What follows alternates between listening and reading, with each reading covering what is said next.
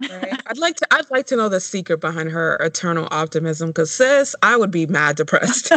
Serious. I would be depressed. I would be angry. I would be like, I don't even know about this succubus. Like, I don't think that I can even do this because this is such a fraught situation. and Lauren's like, What's up? Let's go for drinks. Oh, it's awkward. Cool. Let's go for drinks again.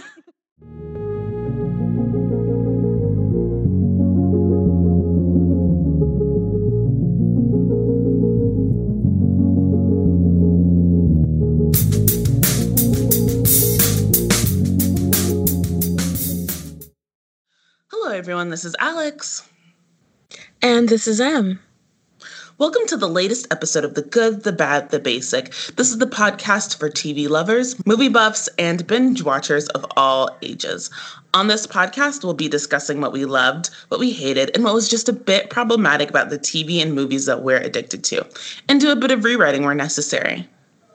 For much more exclusive content, become a show producer on Patreon and get access to after the episode outtakes, curated playlists, movie reviews, music video retrospectives, and so much more. Join us at patreon.com forward slash good bad basic.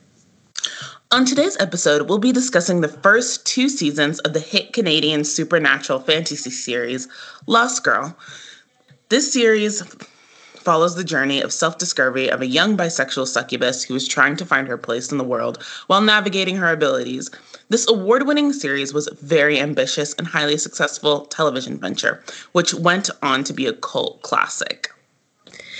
Being that Lost Girl is supernatural, queer, and has a mildly steampunk aesthetic, Alex and I knew that we didn't want to record these episodes without the input of our very special guests, our friends Sarah and SE of the Bitches on Comics podcast. Welcome. woo woo. Yay. if you listeners are GBB patrons, you might already remember that we had Sarah and SE on our show for our Wonder Woman movie review.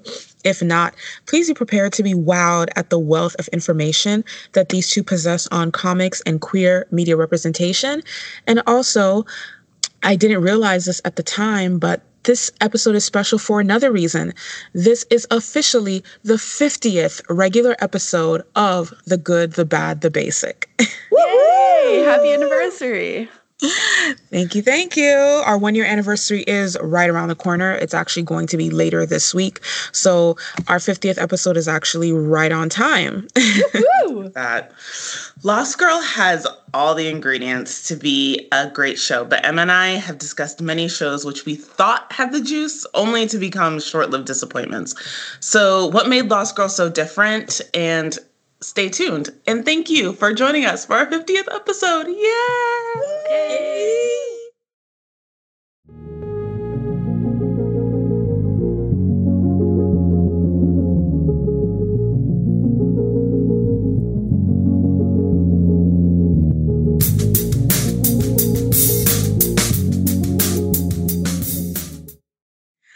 Right, listeners, so here are some critical details about Lost Girl. Lost Girl is a supernatural drama fantasy created by Michelle Lovretta and it was released from September 12th, 2010 until October 25th, 2015 on Can- Canada's Showcase Network for five seasons and a total of 77 episodes. The series stars Anna Silk as Bo Dennis, our protagonist, who is a succubus, Kris Holden Ried as Dyson, a wolf shapeshifter slash homicide detective, and also one of Bo's love interests. It stars Ksenia Solo as Mackenzie Malikov, aka Kenzi, Bo's partner, friend, and sidekick.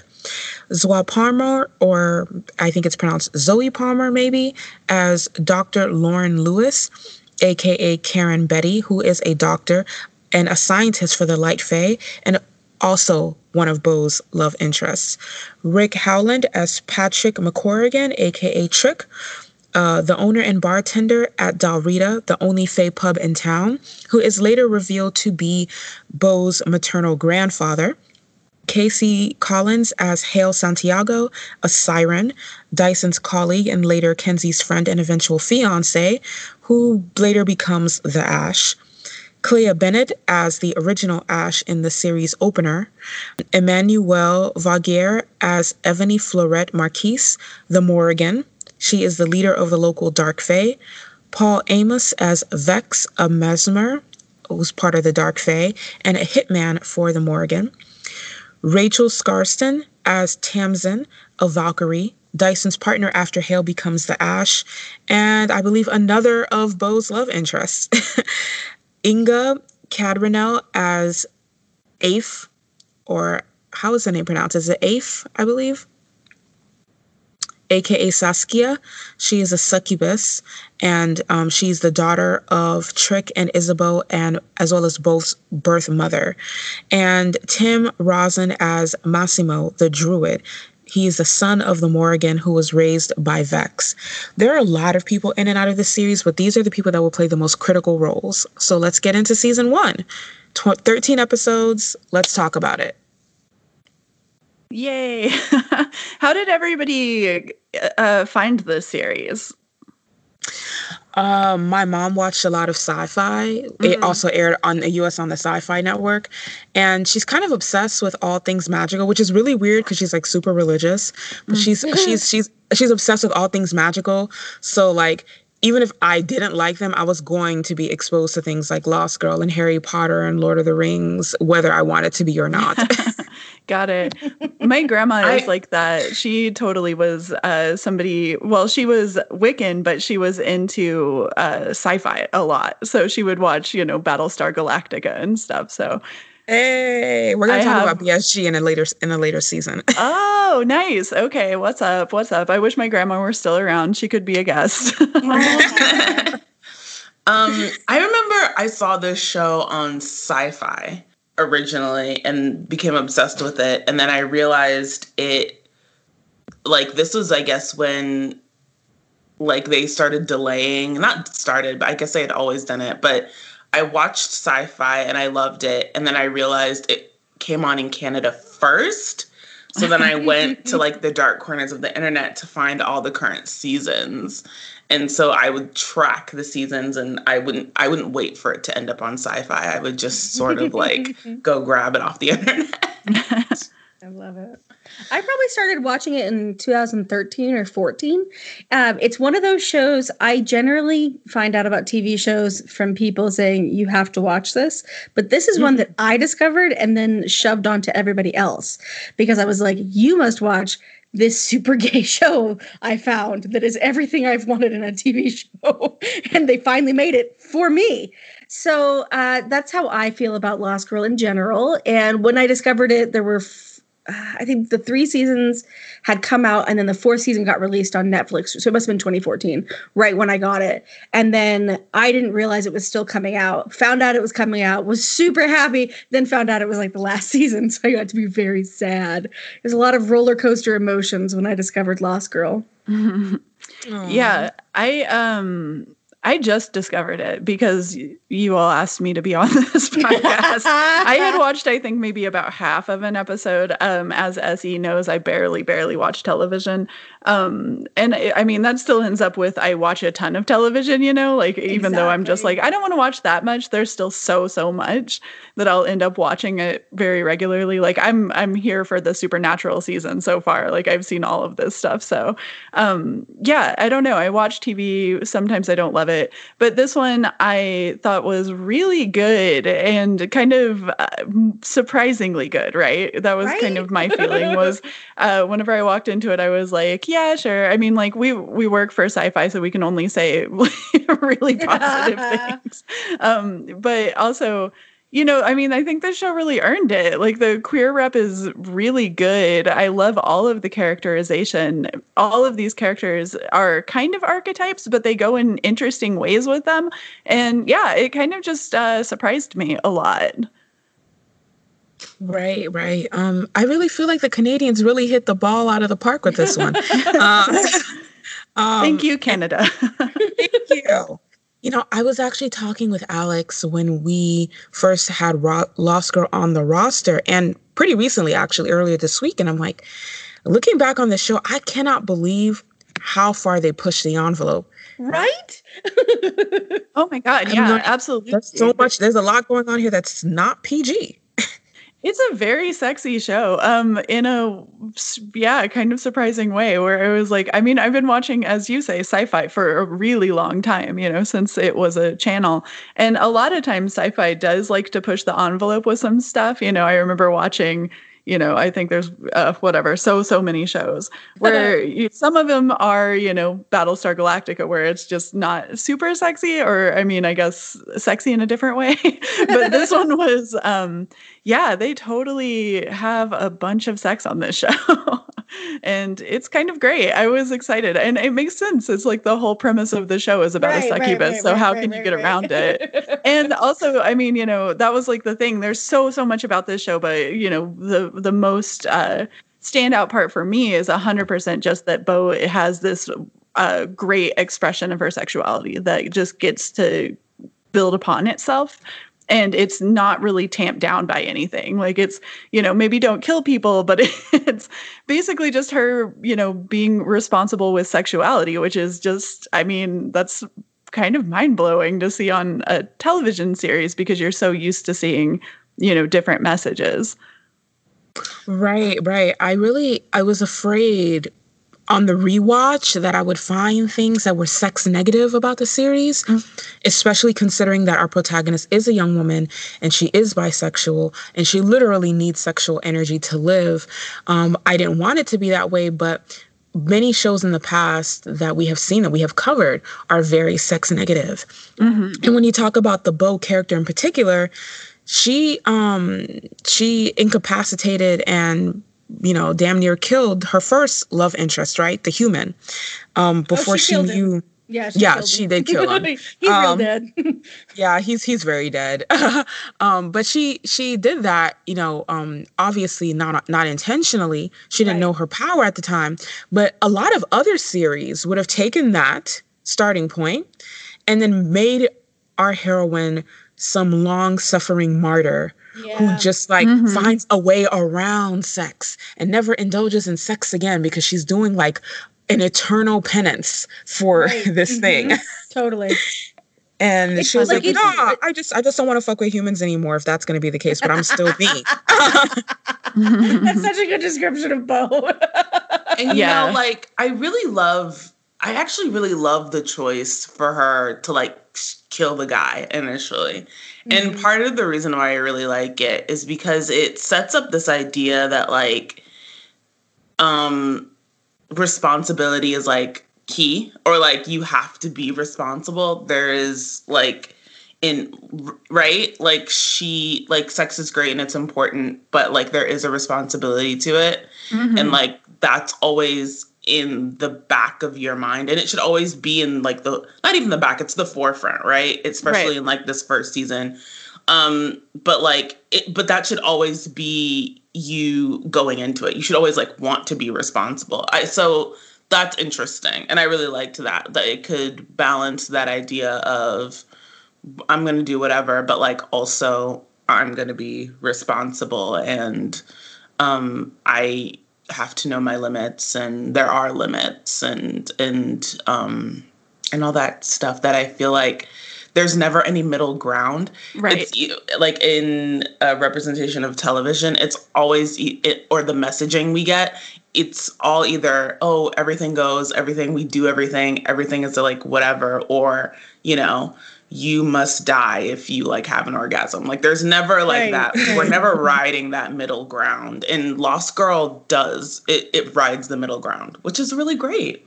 Well, and I think what's significant about that additionally is the way that it thwarts tropes around the sexuality of women and tropes around the sexuality of bisexual people.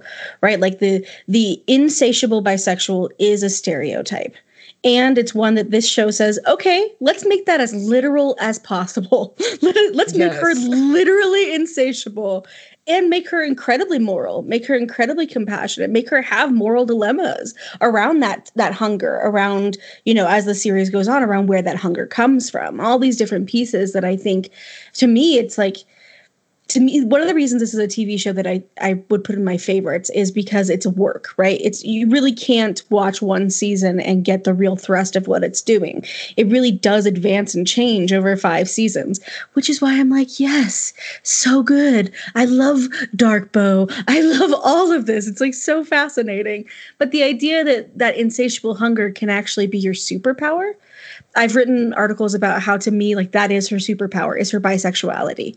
Is it's such a, a source of literal strength, figurative strength. She knows who she is. She's not ashamed of that person.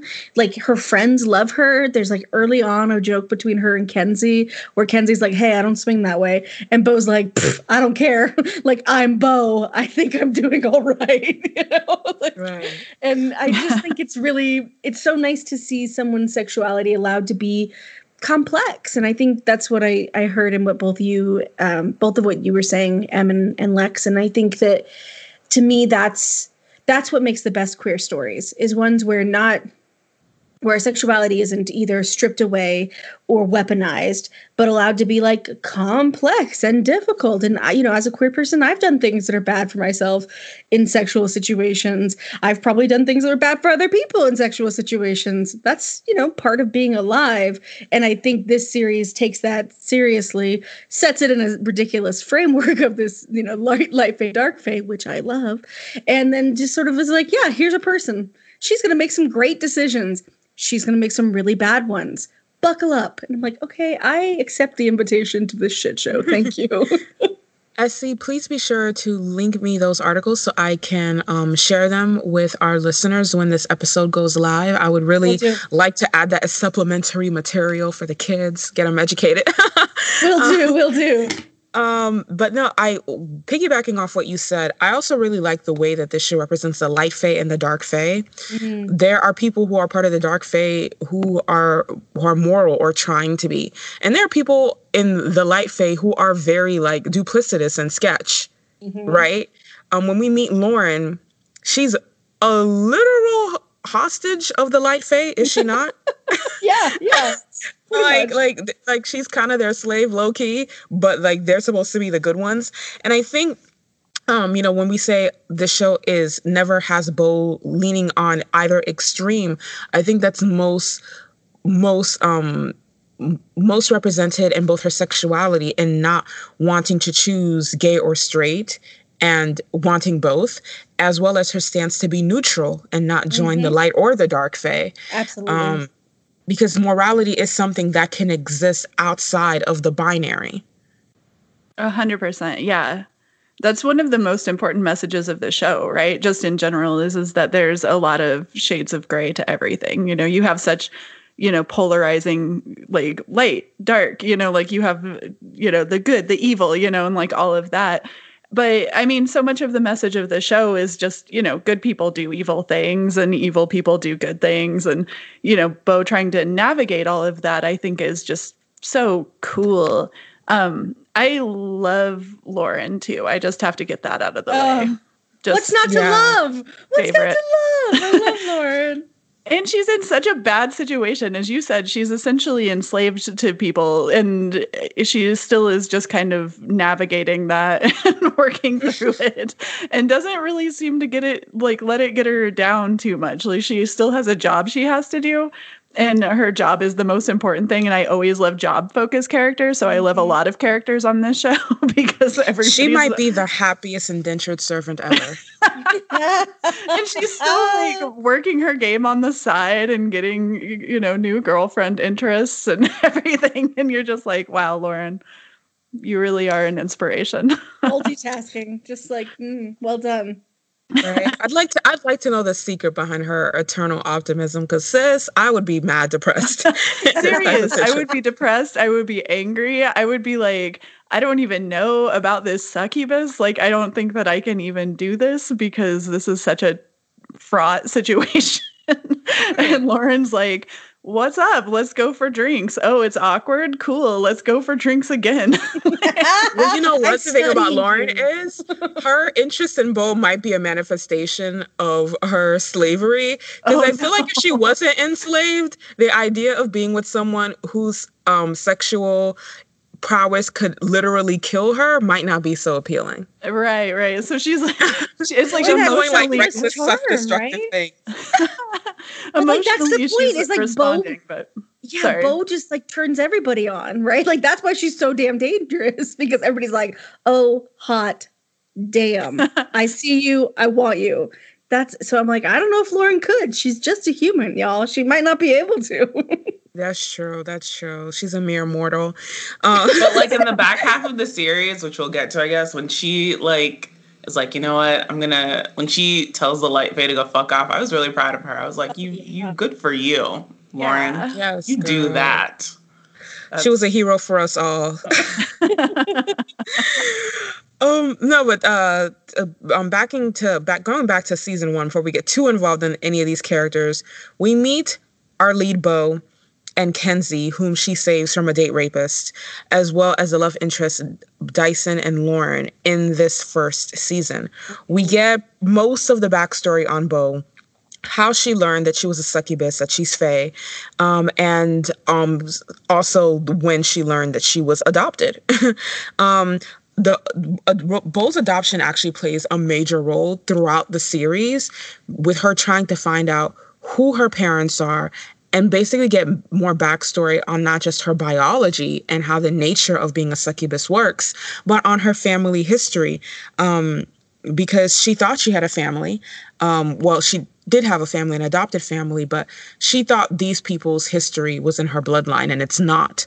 And so it's kind of like, um, it's being disillusioned, right? Um, and it's kind of like being left out in the cold. She wants to know who her family is, and she is sure that finding her family will give her more insight on why she is the way that she is and what it is to be a succubus. Um, we actually do um, meet uh her mother this season but she does she's not revealed to be Bo's mother until much much later. Mm-hmm. Same with the man who is Bo's maternal grandfather. We don't find that out until much much later either. But what she does learn the big um the big sticking point of this particular season is that her mom is alive and um Bo and Trick lied to her about um her mother and that becomes a thing that puts a wedge in her relationship with um, with Dyson. Um, excuse me, Dyson and Trick lied to her about this, and this puts a wedge between the relationship of Bo and Dyson, which is a very steamy relationship mm-hmm. that mm-hmm. remains unconsummated for a very long time, which only makes it hotter. uh, it, don't they? Don't they have like sex by the like the fifth episode? They did, but like they weren't like emotionally close. So like the oh, that, that was that yeah. was like the perfunctory fuck. That was like just to like yeah. gas her up, right? If she was wounded. Oh, that's right. True. They don't. They have a lot of emotional drama between themselves until like um like the the penultimate uh, episode. That's true. Yeah, yes. totally. Basically, like, they fuck, but like by the time we want them to be fucking, like the the writers are teasing us. Yeah, they're like, no, no, no, no, no, no, no, kids. Um, but it's actually really, really cool that they do it this way because um, it kind for me it helps further explore Bo's bisexuality. And what I mean by that is, oftentimes on TV when we have bisexual women, she's got to have it. um, they are they are more hetero leaning and and their their attraction to women is something that is very infrequent very um occasional. Dare i say optional? Right, it's right. not they're not equally invested in their women partners as they are in their male partners. Um and with bo we see that she actually is. Um and it's really interesting to watch the hetero love interest dyson get put on the back burner for reasons that we'll get into later. Yeah, I think so too. I mean, it is it's interesting that she approaches both with equal interest, right? And that all of her I mean, you know, there's a lot of one night stands in this also, of course, but she's really able to keep her attention for both of them, like both Lauren and Dyson. And I think that that's uh, more true to life than a lot of the portrayals that I've seen. Yeah, Lauren and Dyson and Bo, uh, even just con- like within the narrative, will be the sort of, you know, big love triangle of the series, right? Um, which is cool. Which is cool. It's like a very different kind of love triangle though. You know, when you have a so often the love triangles that that we see are when it comes to a bisexual character is like one straight character, one queer character. This is that that construction.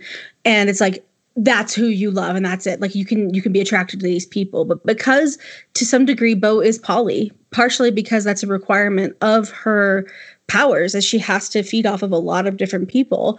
They it, it changes how the dynamics of the the triangle work, right? Like there are times where Lauren and Bo are really, or I'm sorry, Lauren and Dyson are really at each other's throats, but for the most part, like it becomes like kind of a joke, right? Like they're like, "Hey, how's our girlfriend?" You know, in like season four and stuff, and like they're they're nudging each other and like it's, laughing, and they're like, "We will both die for you right now." you know, it's like, oh god, I I can't help but love that. Like that's a really different kind of triangle than we're used to seeing. It's so right. much better, I think, than what I mean. Because in the first season, that's the worst part is how Dyson is kind of an ass the whole time yeah. to Lauren. That's the worst part. I hate that part. It annoys me. I don't like it. It makes me not like Dyson that much. But then this it's like why see, I was here for him being neutered. you're like, you know what? Read. Actually, you've been a jerk to Lauren and you deserve it. Um, yeah, so I don't know. I think that I like Dyson you know, in the beginning, and then I like him a lot more going forward. But then there's parts in the first season and a little bit in the second season where he goes to uh, Angel. he's oh. brooding too much, kind of. Mm. Um, he's just like, oh, it's so sad. The love of my life gone forever. Uh, right Don't in front of like me, gone forever. Hot cousin. I know. I'm just like, let him just be the hot cousin. yeah, it's like um, Kris Holden Ried, you are too pretty. You look too nice in your little vests to like be a broody bad boy. You are not that. You are not that. You are a sweet, servile man, and that is who you should be. Yeah, it Dyson's vest is low key iconic. I know. Oh. I was just I'm who does that vest work for? No one. This guy. Um yeah, I think that you know, the vest was part of why it worked. I like his character. I do. Um but yeah, I would say if I was going to choose my least favorite interactions of the show, it's totally whenever Lauren and Dyson are fighting with each other because he has so much more power in that scenario that it's just like this is uncomfortable. You should stop being a jerk. But you get it, but then you're just like afterwards it gets just so so much better. I like the fact that it builds on it and makes it a lot better. Agreed. You know, piggybacking off what you both said, I also feel like this polyamorous dynamic is actually um, really well handled by the writers because of the power dynamic. Um, Dyson is a man, right? He's heterosexual and he's um, he's supernatural. He's a shapeshifter. He has um, a lot of privileges and powers over someone like Lauren. So when we go into, you know, the end of season one, beginning of season two, where he's lost all passion for Bo and he's basically taken down a peg, it actually gives Lauren and Bo's relationship a fighting chance. Yep. Absolutely. It I think does. that's I think it's so important. I think too, you know, as a as a bi person watching this, I like held my breath for the first season. I was like, "Oh my god, are they going to let her be bi only to put her in a straight relationship and like keep her locked there?" And you know, and then she has the threesome, which is like very cute, and she has like all these different things that are like, "Okay, it complicates it." But really it took Dyson had to lose his wolf, you know? The wolf had to be gone. He had to or not the wolf, his love for for Bo instead of the wolf had to be gone. And for her to move on she was never going to. And i and you know what? I felt that. Like when i watched it i was like i really get why bo loves him so much and i can get why she has such a hard time letting go.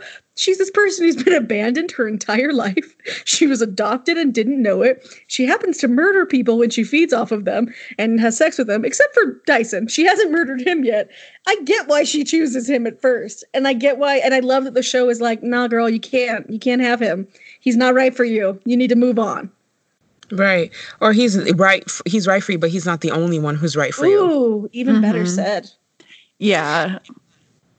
And I think I, I and the thing with Lauren too, Lauren is put in a very precarious situation um for many reasons. many reasons. But yeah, I'll just be the only human around these gods. This should be fine. the other human hates me. Um and constantly threatens my life because I did one betrayal of her friend. Oh right, oh right. Kenzi fucking hates Lauren. I forgot that for a really long time. Yeah. Um, and I mean for at least as long as Dyson. so, so she basically like everybody just gives Lauren shit for like the entire time, like the first two seasons. Basically, yeah, every time she shows up, she's like, "I'm here to help. I'd love to help. Also, if I can make out with this dreamy babe, I'll do that as well. Thanks.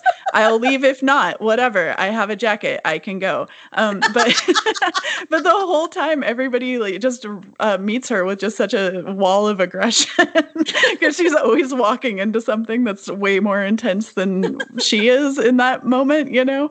Um, so we find out, of course, you know, she has all of her hidden secrets as well, and you know, has a lot more under you know under the radar than what we initially presumed but also yeah she's she's also kind of the one who's in the weirdest position in this I just love how Lauren is really ready to risk it all. I stand, she is. I stand the courage.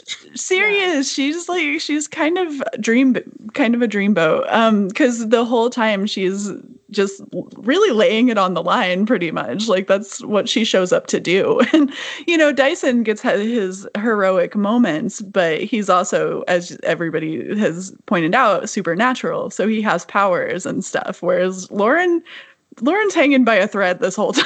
like, and she's Lauren like so anxious, right? Like she's such an anxious person. Yes. I don't know if she would be an anxious person if she weren't, you know, again a prisoner. uh, but but she seems to be very anxious, which I I really love. And I think she's just so well acted. I think Zoie Palmer is an exceptional actor. I don't know if y'all saw Dark Matter. She played an android in it, and it was so good. She was incredible in that series. And then she also guest starred in Wynonna Earp in an episode and was again just like unbelievably perfect. She's just such a good actor. Yeah. And I don't I think Lauren could be annoying and because of Zoie Palmer, I think she manages to like pull back from that edge, you know? Just like I'm going to be almost annoying, but I'm going to be so damn endearing. You're just going to be like, "Fine, you're anxious. I love you." Yeah, I we mean, will be covering Wynonna Earp next season. Really? Well, not next oh. season. Two seasons from now. oh, exciting! Love it. Yeah, Lauren is a great character, and it is totally um, just great, I guess, to watch the actor be able to pull off these moments where nothing is happening. She's not doing anything, and she's also still really compelling to watch because she has these deadpan moments of not responding to people. People will walk up to her and just start threatening her pretty regularly on this show, and she's she's just looking at them, and but you can still see all of this stuff going on, right? And so that is always one of the best actors is the ones who can make you want to watch them even when they're doing nothing in a dynamic talking scene. Everybody else has a, something to say and is kind of throwing it, their their whole story on the line and Lauren just kind of responds by like looking at them. and yeah, I think that she's great. She's really good. Speaking so, of really good Oh, go ahead. Oh, I was just gonna ask. So, like in season one, were there any like particular episodes or like moments from episodes or like storylines that like really hit you or like made you think or like, ooh, that's interesting because ABC? I'm looking up the name of mine real fast. And you don't have to like know the name or anything, but you can be like, oh, that one where like this happened. I actually I like really love Vex like i i am a sucker for a character who is introduced as a villain who then over this like you know vex goes from being this person we just cannot stand completely hate is just like you know, male privilege dripping off of him. And then you like learn his story, and slowly but surely you're like, oh my God, this character is A, not straight. I thought he was. Like B, but why would I think he was? Look at that fashion.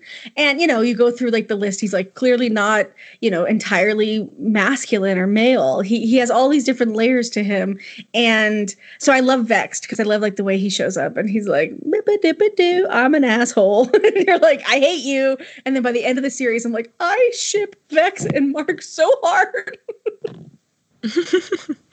um, do you have any specific favorite moments within season one? Um, or just you just like his episode? Yeah, that's the one I was. That was oh, that one. Oh, okay, okay. Right. I yeah, mean, yeah, sorry he, about that. he, he, no, no, no, that's fine. I mean, he is a really interesting character. I think the reason why I'm a little bit jaded with characters like Vex that kind of get this rebrand um, is because we spent so much time covering characters like this when we did when we covered TVD and the originals. Oh yeah, I mean, t- like, and those those are like really extreme examples, right? like oh so extreme.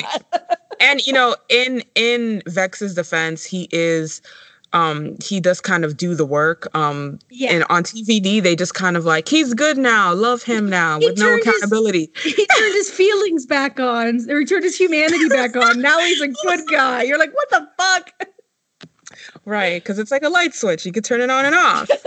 Um but yeah, it's uh it's it's really interesting the complexity that they give characters in Lost Girl, not just Bo and her love interest in this triangle, but characters like Kenzi, for example. So Kenzi is my personal favorite character on Lost Girl. Same. I think she's adorable. I think she's sweet.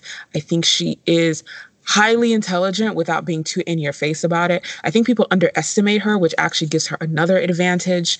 Um, I think, and she's one of those characters, those types of, that reminds me of those people who always seem to be lucky. Like they're always like scraped by the skin of their teeth. Um, there's there's always someone to help them, and they're always down to help somebody. Kenzi has a very strong sense of loyalty. There's so many things about this character that I admire deeply, but I think the thing that I admire the most is that she becomes indispensable to Bo. um, even though she's a human even though she they have no romantic sexual interest she becomes indispensable and i think this is another thing that is needed when you have a character like bo to show that all her relationships don't have to be sexual or romantic. Um, she, I think Kenzi brings out the very best in her. I completely agree. I think that Kenzi, I love when they're like, oh, Kenzi's your heart. And they make it literal later. I love that. But it's true. Like, Kenzi is the reason Bo actually stops being such a loner. Kenzi is the reason that Bo heals. Like, someone just accepts her and is like, I love you. You're great. What's not to love about you? And you get the feeling no one's ever said that to Bo right? Like no one's ever been like, you are the coolest person I've ever met. And Kenzi says that again and again and again. And there's nothing like a friend who's like, you're really cool and I look up to you. And it's like, oh my God, you're really cool and I look up to you. And that is how I feel about Kenzi and Bo. They both just see each other like you know you just can tell that they're like in you know la la la when they look at each other because they just think they're each other's the best and what's not to like about that Right. And they kind of give off and probably because of the way that they um they they the the hair and eye color, they look like big sister and little sister and it's adorable. Adorable. Yeah, I love Kenzi. She's so great. Um she's also like my fave. If if I had to pick a favorite person off the show, like she's definitely uh up there. Uh, particularly in season 1. She's um she she has a lot of great like lines and wisecracks and um but she's also like really tough and really at least uh here like very uh she has like those qualities of a person that you know are indispensable. Like you know she knows how to read people really well. She knows how to navigate the world in a way that like Bo doesn't quite ne- like is still sort of awkward about. And um, she's great. Kenzi also has like my chief concern, which was like, why do we live in a meth house when you could just like sex like dream everybody into like a penthouse? Like, why do we have to live this way? And I respect that. I have a deep respect for that. Um, uh, but yeah, Kenzi was trying to get those sugar baby coins. Listen, like, I respect it. I respect so much of it. Like, and I feel that because that's why I would have asked that question too. I've been like, listen, I feel like we could get an upgrade. I'm just saying. Um, uh, but I yeah, also she's love, great. I, I love, I love Kenzi, and I love how the whole season is set up like a like a, private eye show. And so you know you get your monster of the week slash case of the week. And that's like super fun because it really exposes you quickly to all of the fae. And the thing that kenzi gives us that we wouldn't well we would a little bit with bo have but is like a real sense of danger right? Because she almost dies from drinking or eating some soup right? Like this is a very like very weak person you're taking on all of your supernatural cases. But she also gives us like a wait, what? Like why would that work that way? What is this thing? And that's kind of a it's it's such a necessary lens when you're introducing us to an entirely new world. So I think like in particularly in season 1 they're like you know a cab but like their their but their buddy cop feel is like pretty cute. And i i just really think it it it lends it so well itself so well to kenzi who is inquisitive hilarious knows who she is like the best. So the i think episode, season one's dope. Yeah the episode season after food for thought where it's the spider, the evil spider. That's my very favorite episode. I thought that that was the best one because it has them trying to kill each other the whole time and then they kind of have to not do that. so that was my favorite of season 1. Uh-oh. What about you, Alex? oh, season one. I think there are a lot of things in season one that stand out. Um, season one is a cool season, but I think in particular for me, Dead Lucky was is really great. I liked Dead Lucky, um, which is where uh, the guy like siphons people's luck, and it's kind of and it's the first time we see Bo go like to hang out with somebody like on the dark side of the Fae, and and she's trying to find her mom, and I I love that whole episode. That's great. Um, I think my favorite because hashtag sad girl um, is the series closer, Bloodlines. It's so good. It's so good. Um, but this is where we kind of we see the shift um, unfortunately, with things between Bo, Dyson, and Lauren in a major way that will color all of season two so bloodlines is really like the perfect setup um, for that for that next season. I love bloodlines and probably um, arachnophobia is really cute and fun. Episode seven arachnophobia is really really fun uh, as well as fatal attraction. I love that episode. Episode right. four. Fatal attraction is probably I would say the episode that's most representative of the entire season and you know the one-off private eye type of feel that's the mm. one with the giant explosion, right? Mm, Where like yes. the heads come flying out. Yeah, I also really loved that episode. You know, I, I the only thing I find problematic about Lost Girl is is um well there's there's one episode that we'll talk about when we do the back half, but you know, is is basically what happens in O Kappa My Kappa. It's just to take other cultures myths and boil them down to monsters is problematic, right? Like the kappa is a real thing that exists in Japan, or you know, a real um, myth that exists in Japan. So I think sometimes it can be a bit like uh, white people saying everything is mine. I can write about everything. That is, no. I would say. Exactly, yeah. you can't. like you, yeah, all the race stuff on Lost Girl is bad. Like oh, real bad, all of real it. Bad. Yeah. Um, even to the inclusion of like the way that they'll treat Lauren's girlfriend. Um, oh, oh my god, that's so terrible. And uh, a mess. and it's just sort of like I don't know. It's like it's just what I expect from white writers. I, mean, I don't fair. really get like anything about it anymore. And it's also so something that we talked about, or that Em and I talked about, was that um, the same person who did Lost Girl is the same person that did Instant Star. So like I knew going into this that all the race stuff would be bad. Like I just I didn't have any sort of like expectation. The the race stuff is actually still, regardless, worse on Instant Star.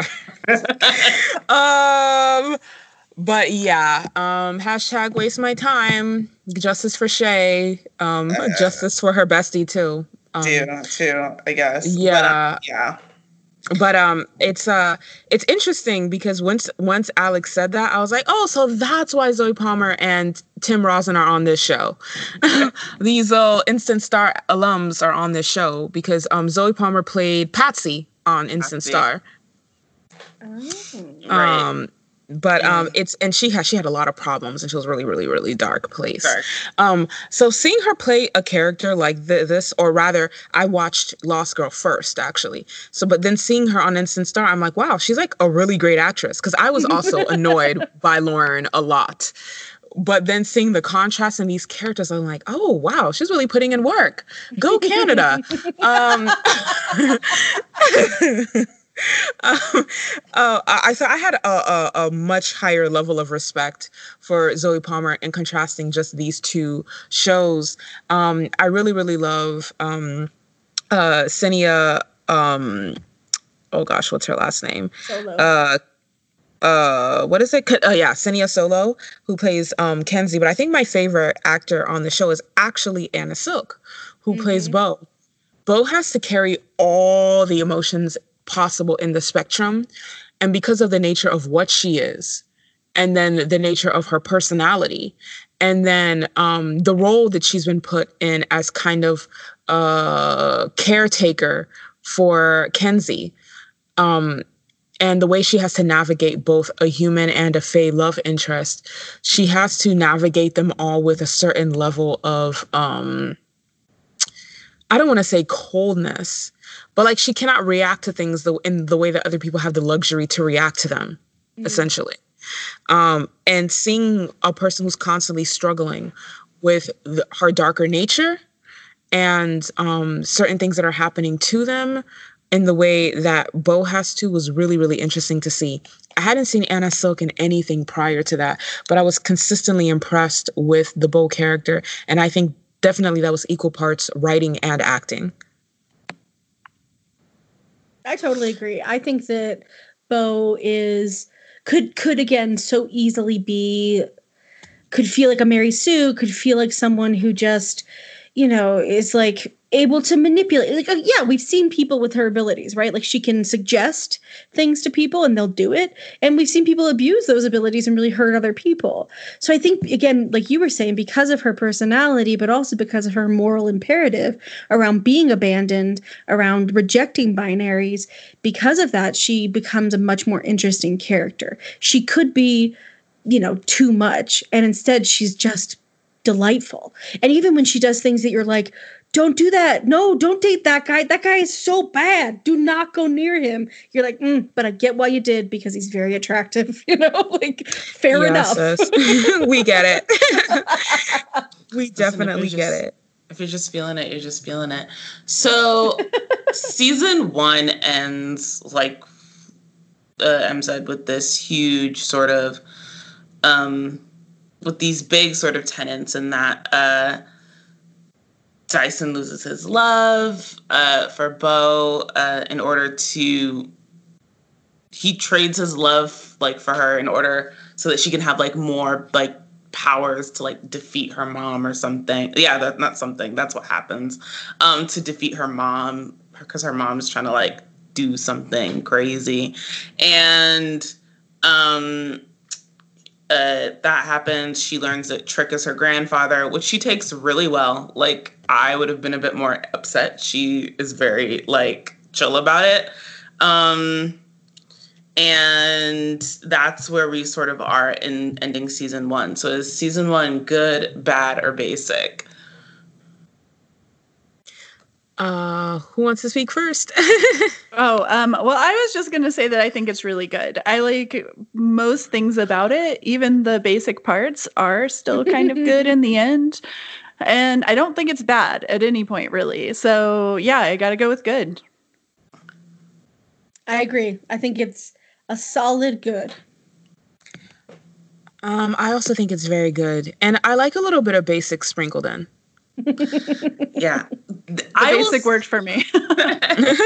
I will also say it's good. There's some there's definitely some there's definitely some clunkiness getting to that 13th episode um, that won't really go away uh, through the run of the series in terms of like how we get there narratively but um, I also think it's good. Uh, it's it's interesting. It's like this is definitely there's Lost Girl in so many ways is um, the like grandchild of Buffy in a lot of ways. Um, and that was another thing that I remember thinking about when I first started watching it. Somebody was like, it's like Buffy's granddaughter. And like, that's very true. Um, you know, Bo makes all the like sort of like Buffy quips when she's fighting, you know, whoever she's fighting. And um, uh, it follows that sort of, uh, that first, it also follows that same Buffy like first episodic narrative with each episode. And you know we have the big bads that are sort of introduced throughout the series seasons of like what's happening. And it's delight but the but we have like this whole new world and like we have this these new rules and it's excellent. I really i do like it. It's it's a solid good. Because uh, all that stuff is really hard to do and uh, yeah. Uh, so it is really reminiscent of Buffy, except it doesn't have like the creepy nice guy bestie I or was just gonna say that. I was just gonna say it's everything about Buffy, but there's no Xander. Like the and most it's sex Xander, positive. yeah, the most Xander like character in this show is pretty likable actually and not a, did, did SE say also it's sex positive is that what you Yeah. said Mhm. yes because then they punish Buffy for having sex Oh my Oh god. my They punish everybody for having sex on that show. Sorry to Oh like my yell. I just got really impassioned. got really emotional we were just rewatching it and it was like right after she and Riley broke up and they were like, wow, lot of wrecks on the Buffy relationship highway. Xander's fucking ass said that, of course. And I was like, I'm gonna set everything on fire. She's Yeah. a sophomore in college and she's had three relationships. I don't understand what you're even talking about. Xander's somebody who, if like, if I were in a room and somebody just kept saying Xander things, I would just start knocking things off of the table just to be like, "You're gonna have to stop. Like, you have to stop talking. I'm gonna look at this. You're driving me to chaos. Like, I can't be held responsible. Like, I'm gonna start throwing a glass at your head. Um, just like everything he says is just makes me my temperature goes up. like, my I heart rate that. goes up. I'm i'm just like, gonna say that now you're driving me to chaos yeah. claim it to the of just being like, oh my god.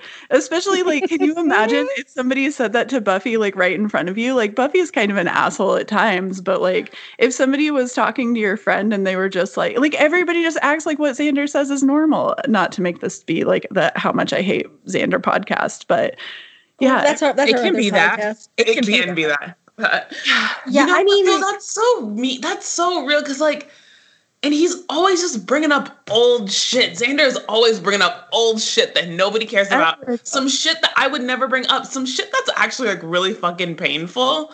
Like, and he just does it. Like. If I had a boyfriend that I really loved, and then like when we had sex, he turned evil and like killed all my friends and family, like have the good decency to never bring that shit up ever again. Like, you know what I Yeah. mean? it in your face. especially after you send him to hell Yeah. and take care of the situation Yeah, you did all of your parts, but Xander's like, yeah, but you still didn't have sex with me. So Oh, he's Here's the such thing an about incel. Mm. He's 50% of the reason why I don't fuck with passive aggressive people because like every time Xander speaks I'm like, "Dude, do you want to fight? Let's just fight and get it over with." yeah, yeah, yeah, yeah. I would watch you fight Xander. I have no faith that Xander could beat anyone.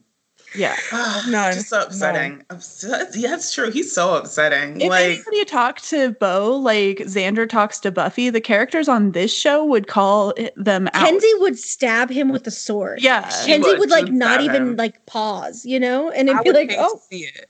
I would everyone's like, we'll cover this up. This is no problem. No, I mean, you did the right thing, Kenzi. We'll deal with the body. So Seriously, that's it. That's why it's it's maybe the successor to Buffy in some ways, but it also improves on it in some ways. Oh yes. Oh, absolutely. improves on it dramatically, dramatically. Yeah. Dramatically. There's a So lot we- of it.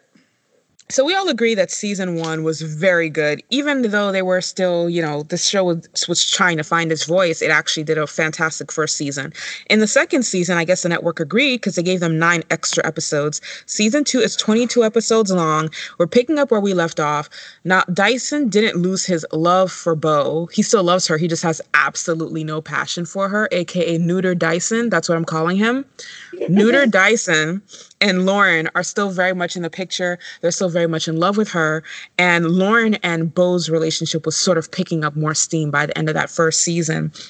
So, um, you have she has this neutered boyfriend so he's kind of like the asexual in the polyamorous relationship now he, I think he just well, he eventually just moves on, right? He there's like yeah, a, I mean, because he's a, not he's not entirely shut off. He's only shut off for it to her. her. Yeah, exactly. So he's exactly. like, I would still like to uh, enjoy sex, madam. I'll be seeing you. yeah, there's like there's some girlfriends, some from the old country. Um, oh my god, that's right. that comes back, and he's like, "Yeah, I really loved you. We should do that again." Like, and they do. It's weird because when white people yeah. use the term the old country, I always assume they mean Russia, Poland, or Croatia. and then I, I feel very deceived when it's neither of those. Um, just one of the he it's Nordic because he's a Viking. It's some sort of Nordic country because he right. they give him like really bad dreadlocks, which is horrible. Isn't he? Celtic? Isn't that the thing? He's he's a Celt. Yeah, that might be it. That might be it. Not that that justifies the the the dread. The dreads yeah. are fucked up. I just, but you know how white people love to be like, just, "Oh, Celtic people had dreads," and it's they like, just look ugly. That's all. Like I don't know. like, you want to look ugly? Like sure, it's a choice that you. yeah, make. I'm with Alex. The appropriation didn't bother me so much as the aesthetic. Uh, yeah. Um, but tomorrow they have John Constantine with dreads in an episode, and it's like, what the fuck? Uh, Mm-hmm. I don't know. If you, did Just you like that little girl on Mother Motherland Salem? That that white girl that they insist on putting in cornrows, half of her head. I'm like, well, if you want her to look ugly, that's yours. Like that's that's a choice yeah. made, I guess. Yeah, I think they do that for maybe like three episodes of Xena, and it's always the three episodes where I'm like, I think I'm just gonna go ahead and skip these ones because it's all all exoticism and you know terrible, terrible hair decisions. Just so many much. bad ones. Ugh. Did you guys ever see Roar? It was a short-lived Fox series starring Heath Ledger. No. Okay. Wow. Why am I the only person who's seen Roar? I was like, why haven't I heard of that? It lasted one season. This is back when Fox's live action only lasted a season. It was like a running joke. Oh, it's on Fox. It's not going to last.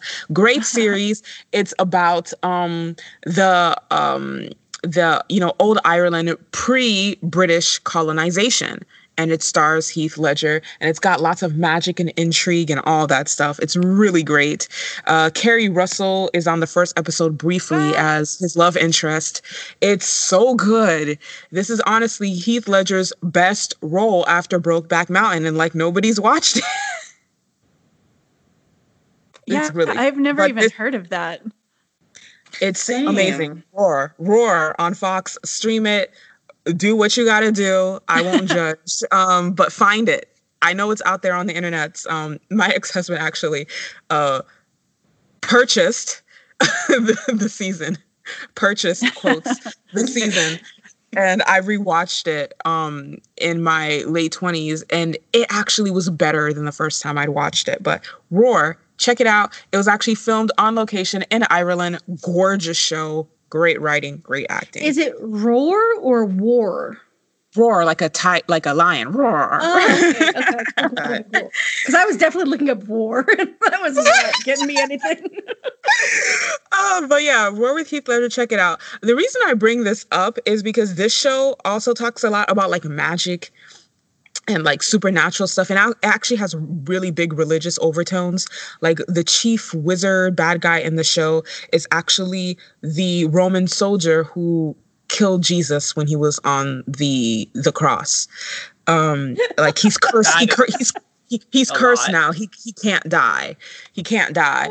Um, the, the, but the reason that Roar is so interesting is because it's like this is a mythology and this is a theology that we're sticking to. We're not going to dabble in these very special race episodes where we talk about other cultures' magic. We're good. We're good. Yay.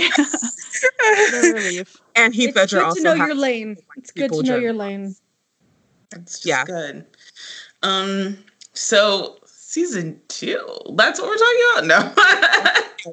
about season two. season um, two. Season was a really great it, it, I think it, it kind of struck the ground running off of what happened to Dyson and him losing his passion. Um, and this is the season where you know um, she finds out that Trick is her maternal grandfather, and like SE said, um, or like Sarah, like Alex said, she took it very, very well, and I would not have, sir. I feel like you just you just had me out here for like a whole year. I fought this trial that was like really scary, almost died. I had these severe abandonment issues. like I wouldn't like break up with Mike, my weird kind of sort of an asshole boyfriend um because you know he's the only one I've never killed after I fucked him. So like you could have like you could have come up with this information sooner to make me feel a little more secure. That's all I'm saying. That's all I'm saying. I'm just putting that out there in the world. Damn God damn it, Trick. Why do I love but you so much? You're terrible. she's very chill. She's very, very chill about it. She's like, yeah. And so, and with her being chill about this is so this will be like the the sticking point of why Lost Girl is great in so many ways because it is so ambitious. And it does like you know Em and I talk about we love an ambitious show. We love people that swing for the fences in terms of like high concept. But this will this sort of her being chill about it is an example of why this series will falter i think in a lot of ways is that there are a lot of emotional re- like there are a lot of emotionally resonant things that the series like won't necessarily grapple with mm. things you know i we always talk about like a, an emotional truth what really makes something that really will make a series or break a series or break storylines is is like can you get to the emotional truth of a situation um, between these characters the situation? Uh, like we, we talked about this a bit on angel like you know that darla having this vampire baby thing is like it's a completely wackadoodle plot. Like you talk about it out loud and it's dumb but the reason why it works is because there's so much emotional resonance and emotional truth and and real feelings that are infused into that story um, and that's something that lost girl lacks will and will lack in a lot in a lot of places i think the only place it it it does well with that in my mind is in her, you know, romantic relationships and then with her mom and dad. But like with her grandfather, they completely drop it. Like I, am with you. Like I think I, am sorry, I would have thrown something across the room at this point. Like I, I've almost died how many times, and you couldn't have told me you're my fucking grandfather. Like, and that you're also like this mystical being who changes history whenever you fucking feel like it. These seem like important details when I'm trying to figure out what's going on with my powers. Like, come on. Right. Right. And that he's a blood sage and her mother is a blood sage. Right. This this is also relevant. This is all of this is relevant. I actually feel like the reaction she had to Trick is a reaction she should have had when she found out the season that Lauren has a girlfriend. Yes. Those those reactions should have been swapped, I feel. Like all, all this and all this this all like she's so calm about it like and this is kind i feel so counter to who bo is as a person. She's always wanted to know her family. She's always wanted to know about her bloodlines. And he has consciously withheld that information and you're just like oh okay. Right. It's like you would it, you would think there'd be more like there'd just be more. Like and i mean i didn't and and there's this also happens in season one when she finds out Aife um is her mom. It's like she's very chill about the fact that her mom almost tried to kill Dyson. Like she's really just chill about it. And I'm like, it's okay not to be ch- chill, you know, like like we'll understand. Um particularly, you know, I think I think the thing is is that this show the the big ethos, I think one of the big guiding thematic uh, ideas and principles of the show is just is family and where you come from and what that means and like your your heritage and, and what and how that informs you in the present right? And how you can be lost without it. Um and if that's your ethos of the show then you have to like give those those plots real weight you mm-hmm. know? And the show just i think it just it's not that it I it doesn't try to. I think it just loses it. Um, it just it just loses it. Um, I think one of the problems is that they keep bringing up new things and this is like a problem that a lot of shows have when we talk about this where like they'll keep introducing new stuff or like new p- storylines or new plots that um when the old shit that they were doing is just fine they just needed to like you know tease or work that out not old shit but like the the things that they had already sort of brought up were perfectly fine and they just needed to to tease those out or like resolve them yeah, I agree with that. Um, but you know, Bo's very uh, calm reaction to Trick aside. Um, I feel like maybe part of the reason she took this, and this is clear projection on my part. There's nothing in the writing that leads me to believe that this is the case. But I like to believe the reason she took it so well is because she and Kenzi had become this sort of makeshift family for each other. Not the kind that she had with her adoptive parents, but uh, they built on a foundation of mutual respect and love and honesty and transparency. Yeah, mm. I mean, mm. I think I would say that one of the themes, it, I think the theme is about family, but I think it is, it's as much about knowing the power of where you come from as it is about creating a new family for yourself, right? And you see that mostly in the later seasons, which obviously we'll get into next time. But I think that that to me that's what complicates some of this this aspect to me I, I, like i'm with you in that like i think they i think they backed off the conflict because they were trying to keep it a lighter show that's like my guess as like a creator but i i think that's a mistake i think it's a mistake a lot of creators make to like lean away from conflict when it's like actually that could be incredibly fruitful and productive and how amazing would these later seasons the decisions they made how how much more of a payoff could we get emotionally if you had invested here so i'm, I'm with you on that and then the other part of me is like you know, she's also a kid who's been aban- abandoned a bunch. Like maybe she's just like, fine, I get some family, I'll take it. No questions asked, I will take it. You're not trying to kill me. You just lied to me for a very long time. That I can deal with. You know, like I don't know but I think the fact that it is also about chosen family, and I think that's also an extremely queer theme. That that to me sort of I guess softens how much that frustrates me. I'm like a little bit less frustrated with it than I would be because I I also think over this season you really start to see that shift between Lauren and Dyson where it goes from being just 100% combative at all times to like we got to focus on our girl and we get some more Kenzi centric episodes which I love and also like I think shows how the the friends show up for her. So I think we do get more of that chosen family feel, but I yeah, I think it's still an extremely valid point. I mean, um, and this is where Buffy is superior. I think we kind of dragged Buffy for where it was lacking in co- comparison to Lost Girl, but this is where Buffy is superior. Alex and I delved into this when we discussed Buffy and how they don't just brush things under the rug and they don't just not talk about things.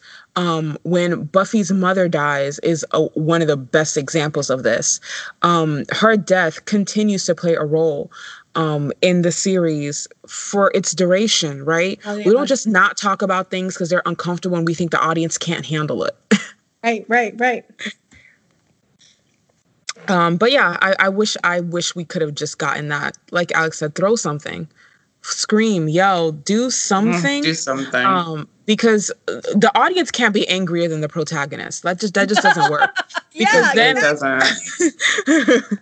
like it, it like we can't be we can't be angry for you, sis. Like show some emotion. yeah. Um, but you know, she learns more about herself this season. She learns about him being her grandfather. She learns that she's inherited some of his powers as a blood sage. Um, yeah, and her mother also had the same power, and she used this to create herself, um, you know, a legion of uh, submissive male slaves. Um, like you do.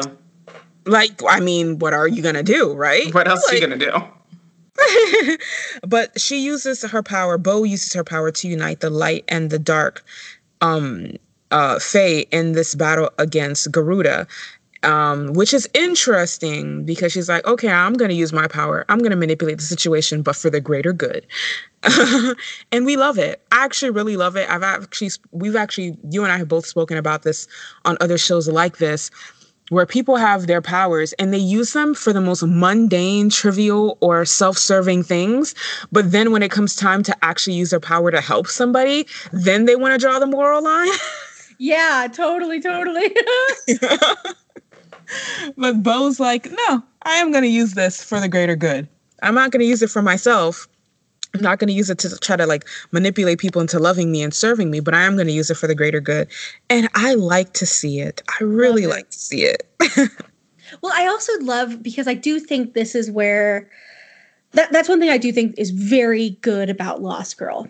And I guess we'll just keep comparing it to Buffy. In Buffy, it feels like all the advances you have around Slayers, when I look at it as a whole, is like, oh, well, they kind of made that up as they went and that's not to say Lost Girl didn't do the same thing, but Lost Girl, the way her powers evolve and grow, and the way that she understands them differently, and then we're like, oh my god, and her dad is next week or whenever this airs, we'll talk about that. um, but that that experience to me is so, it makes me love her powers so much. Like I really love her powers and i don't always feel that way about supernatural characters so often there's you know there's you know moral limitations or this limitation or that limitation and there's a reason there should be limitations but this is a character who really doesn't have any but except the one she chooses for herself.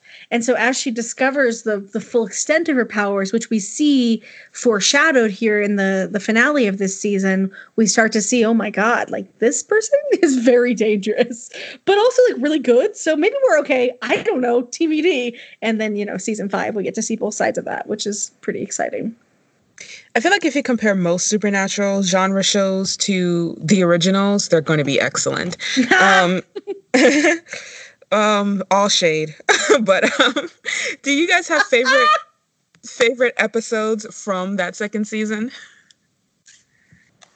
I do. I like the one, I think it's maybe episode six or something, where her and Lauren finally hook up. It's like right before she finds out that, like, oh, Lauren's yeah, had a long term girlfriend who's in a coma. This like, time. this whole time. Um, I mean, is it I cheating like if the girlfriend's in a coma?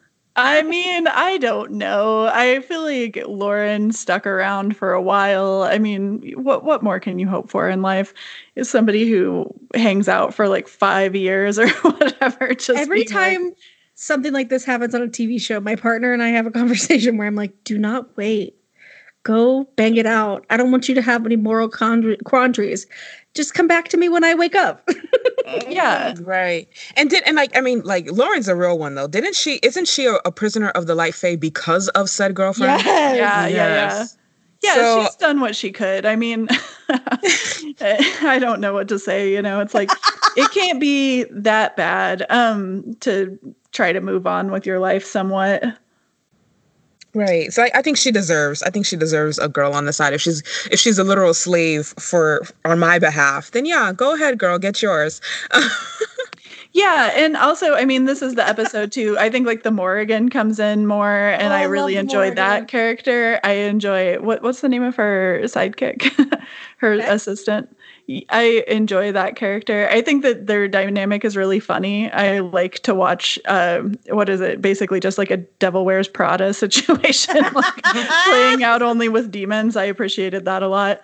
Um, so I think that that episode to me kind of was at the beginning, but it also had a lot of the elements of the show that I really enjoy.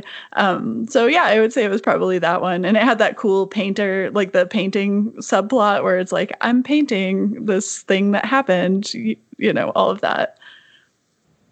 Mm. Uh, what about you, SE? Any favorite episodes?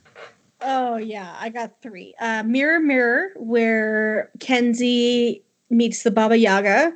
Um, oh, yeah. I I think about that episode sometimes because I think it's just genuinely terrifying, and also hilarious. Like Kenzi's so funny in the face of like being eaten. I just, I just love it. She's indomitable. Um, I loved original skin because I'll do I love body swap episodes. I love I love the actors all trying to act like each other. That to me is just like uh so funny because they all drink the beer and then like mm-hmm. they they body swap because like an assassin's trying to kill one of them. That to me, oh god, that's so funny. And then um I love I love I actually love the the dark fae she starts banging here in the like toward the end of the season. I don't remember his name. Um no, I don't. So he's such an agent of chaos. Like yes, Yes, he's like a he's like a leprechaun, right? Like kind of is his powers or something? I can't That's remember. Like, but... Yeah, he does like something with luck. But like, yeah, their yeah. little like adventures they go on are like funny. They're, they're like, Go ahead. Oh, I was just saying, like, I think the one where they go try to steal the thing, and he, because he's like an inventor. He's yeah. like, he's like, um, I don't know, like, he's like whimsical Steve Jobs, I guess, like, or he thinks he is. and like his whole thing is like, oh, I invented this thing that's gonna work, girl, and then they do it, and then it fails, and then they're trapped. So and it's like, really, I will save us, you save incompetent us. ass. Yeah. You know, I like that dynamic. I like that she's like, I don't fuck Dark Fae, except you are so fucking fine. I will sleep. I like that he's like, Oh, I got you a present. She goes, Ooh, what is it? It's like a woman getting out of a car, and she's like, Oh, I like this one. You know, like I like their whole thing. Like they're not, you know, they're never gonna make it. They're not like the real deal or whatever, but I like their chaos. Like I think it's good for her to like expand her horizons. I think it complicates her notion of like good and, and dark or uh, light and dark Fae, right? Like he's like, what you think like all the bad guys are on my team? Like I'm a nice person. I'm just also an asshole. I'm just like cracking up because I'm like because I mean you you have to let bad romantic choices slide sometimes with Bo because she kind of tries to make a really solid and healthy choice with Lauren and Lauren is a wreck.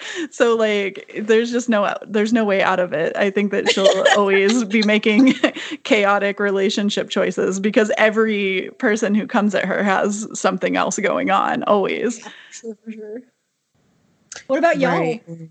Yeah, Alex, what what are some of yours? Oh, um I really like the sort of there's like a Hannibal episode like slash Dorian Gray. Um, mm. There's like an episode where there's like a guy. Uh, it's the first time we actually get like it's the foreshadowing of like the I think the the extent of Bo's powers. Um, and oh, yeah. she because she super sucks. Um, she I'm 12. Um, she super sucks everyone's powers. Like no, well, everyone's like she at the end, but it's like Lauren gets kidnapped or something and she has to go save her. But the guy basically like collects people like that he finds interesting and like his pictures, like what's keeping him alive. Um so yeah, like the Dorian Gray legend, but then like he also like eats people. It's really weird. It's so off the wall, but like I really like it. um, I think my favorite episode um, besides the season opener, is episode nine, Original Skin. I just really, really love episodes where all the main cast are present. Because mm-hmm. I like to see the the chemistry and the interaction between all the actors, and this series has does that like so well. Um, and the the whole premise of episode nine is also really really great. And um, i would probably say that episode 12 masks because you know again hashtag sad girl. I love this i love this type of narrative. Um, when we get uh, um, and we kind of learn more about lauren in this episode. So i really appreciated that. Masks is the one where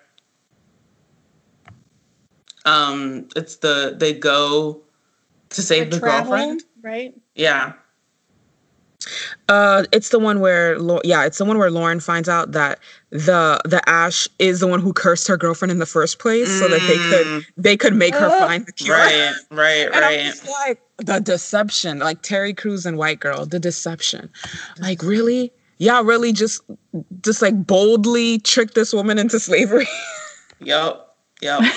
why not? Yeah. Why not? Oh my god, the light fae, you know, they're just such assholes. yeah, everybody know why has- there's a separation when everybody is low key trash. Exactly. Yeah. Right? Because it's like I think the whole thing is is like light fae just are like they respect the fact that they're eating humans, and dark fae just like don't care. okay, so it's about like, honesty. It's about honesty. self awareness. No, it's about listen. I hey, well, hey, um, I I think there's something to be said about about at least respecting the fact that uh, you know you're at least you know respect the fact that you're gonna kill me like i i appreciate that that like you understand my importance in the world. Like don't just you know don't play with your food basically. I think that's the i think that's the, the, the defining thing right. between is them. there, is there anything more annoying than a bad person who thinks they're a good person? Yeah oh. literally nothing. Nothing. Right. Oh, uh, yeah. Um so yeah, season 2. Um so what do we think of season 2? I'm gonna say it's good. I think because there's like almost twice, like not twice as many, but you know, like another third of as many episodes. It's like I, I would say it's a a good minus because I think there's some more basic, but again, there's more episodes. So yeah, I'd still say good, but good minus. the basic is Dyson, sad Dyson. Oh my god, like yeah. A, few episodes, and then it gets more likable. But I feel like the the basic is like the male privilege of like Trick oh doesn't have to deal with the fact that he's a liar. Yeah. Dyson just gets to be so sad, you know. Like that to me is like those and mean, parts. mean and yeah. sad, which is like, always the worst, the worst, the worst to deal with in a person. Mean and sad. Who? I feel like no one's ever really nailed like the indifference plot because I feel like that's a this is a plot that happens in a lot of like genre shows, but I I don't know that anyone's nailed it yet of like right. what of what that is to like not you're not in an emotional place where you where you're putting yourself out for this person but you're also still like a person you know what i mean it's just like indifference. They don't no one's no one i don't think anyone's really quite gotten like what indifference is. Of like i'm just not of, of like no i'm not gonna help you do whatever because like i just don't care. Like mm-hmm. right. And i didn't understand neuter dyson because i feel like if your passion for bo has been stripped away like passion isn't just sex right? It's intensity of your emotions. Like why are you right. so sad? Why are you upset yes. sir um like just just chill and be like i feel nothing. Anyway you want to be friends? Like like that's what i expected when they said oh you're to lose your passion for her. Like if you still love her but there's no passion left then lo- what logically follows is that now you your romance um is platonic. Yeah so like why are you so sad all the time? Which could have been good for them right? Like i mean that's kind of it. They they do start to be kind of healthier about it going forward. But yeah in in those first episodes it's like you know what? This is actually just a great chance for you to accept your friendship with each other. uh, yeah, if, and maybe then when Kiara comes back around, or Kiara, Kiara, I don't know which one it is. You you could be nice to her and not treat her like she's second rate, since she's literally the coolest like person from your whole so world. Nice and she's so pretty, and her Seriously. accent is lovely. It's so yeah. lovely. She's lovely. She didn't deserve. She did not deserve it all. She, mm-mm, mm-mm. So, so for me, season two was a bit basic, but it wasn't Dyson. I know we're we're all like we all hate neuter Dyson, but it wasn't Dyson. It wasn't Dyson that made it basic for me. It was actually Bo's reaction to Trick. Mm. I was like, there's so much story here. Mm-hmm. But y'all chose to center neuter Dyson instead of delving into this drama. That's the drama I want to see. Well, I also think this this lends itself to what you're saying, um, M. But tell me, tell me where I'm wrong. Uh, it seems to me like the Garuda ends up being this like you know they say the word Garuda like five thousand times in this ep- this season. Garuda, Garuda, Garuda, oh Garuda, Garuda, Garuda, Garuda. You're like I don't know what that is. I don't know why you keep saying it. and then it's like it doesn't mean anything, right? After the season, it's just gone. It means just nothing. gone. And then, like, yeah. even the lead up to this Garuda, like the battle it's weird. Lasts, it's weird, and it lasts all of like what two minutes. Yeah, I was like, listen, at least when like the mayor was like transforming, I had graduation part one and I had graduation part two. Okay, yeah. um, like I had a whole thing. like, if you build this thing up, you gotta deliver. Like, I yeah. feel like they didn't. I don't know. I don't know what happened. I don't know if it was like a budget issue or they're like, we're doing this thing, and then and then like Showcase was like, absolutely not. We don't have any money. Like, Yeah, but like they could have done the Garuda as like the you know the the like false summit, like do it at episode twenty, episode twenty one, and then let the let the trick thing actually be dealt with as the finale, since it actually has impacts on the rest of the show. You know, like what are you doing? But instead, okay. we're like with this Garuda, and then like, and this is why for me it's like I think this season falls into basic because this is when you start to really see the problems with like um I think just like the pacing and the structure. Um and you know, we've been talking about how the show's a granddaughter to Buffy and I said like that was um, that was my first thought when I started watching the show way back when I started watching it on Syfy. And one of my things was like I mean, the influence is so clear. And I was like, "Well, then girl, why didn't you like go back and study those episodes and then look at how they paced those up, paced these bigger plot lines out, out um like or like look to see how they paced them out so that it all like felt and made sense. Because it's like i'm ta- i'm hearing about this garuda for like seven episodes and then i don't hear about it at all for like three.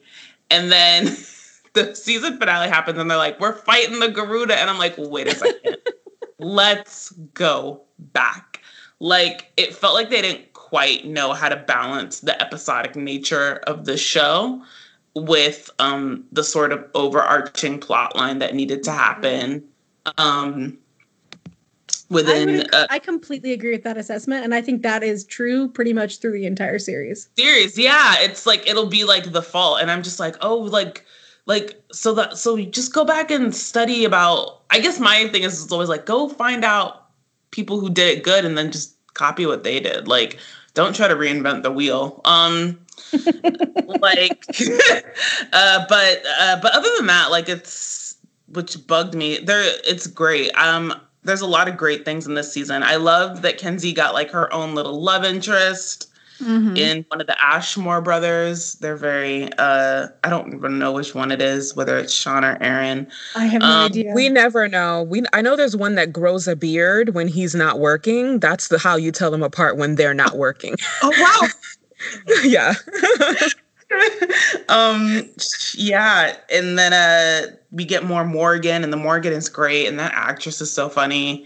Um and so sexy and so she is she is really really beautiful I, i'm like i think i'd be a dark fae just because of Morrigan i'm sorry she's so sexy I mean, Dark Fae are winning. Hotness, self-awareness, they're really they're really leading the pack here in sex appeal. Um, um so yeah. yeah no, that's it. I'm good. Um I thought season 2 was actually really really good. Um I, I say this a lot about supernatural so, shows, but season two is one of my favorite seasons. It was just an it was it was really really good, but just basic enough so that the basic in me could feel seen. yeah. great what a great category. right. Yeah. yeah. I think I highly relate to that actually, because I feel like there's times where I'm like, cool, we're doing this. Cool. right. like, like, okay, so like Alex's favorite show of all time is like The Good Wife. It and. I love that show, but it's a little too good.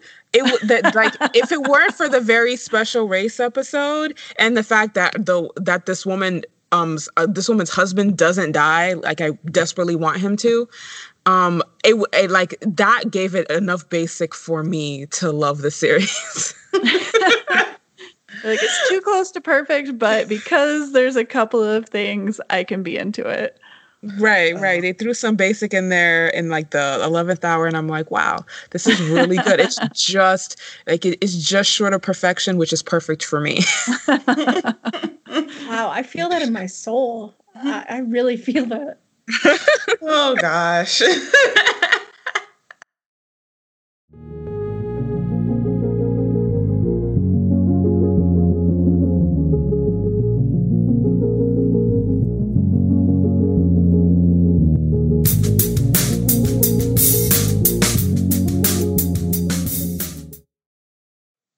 Have it, folks. This is everything that we think made the first two seasons of Lost Girl good, bad, basic, and spellbinding. Please let us know your thoughts on this series via our Twitter or Instagram. If you're a GBB patron on our top two tiers, be sure to check out our Lost Girl Spotify playlist.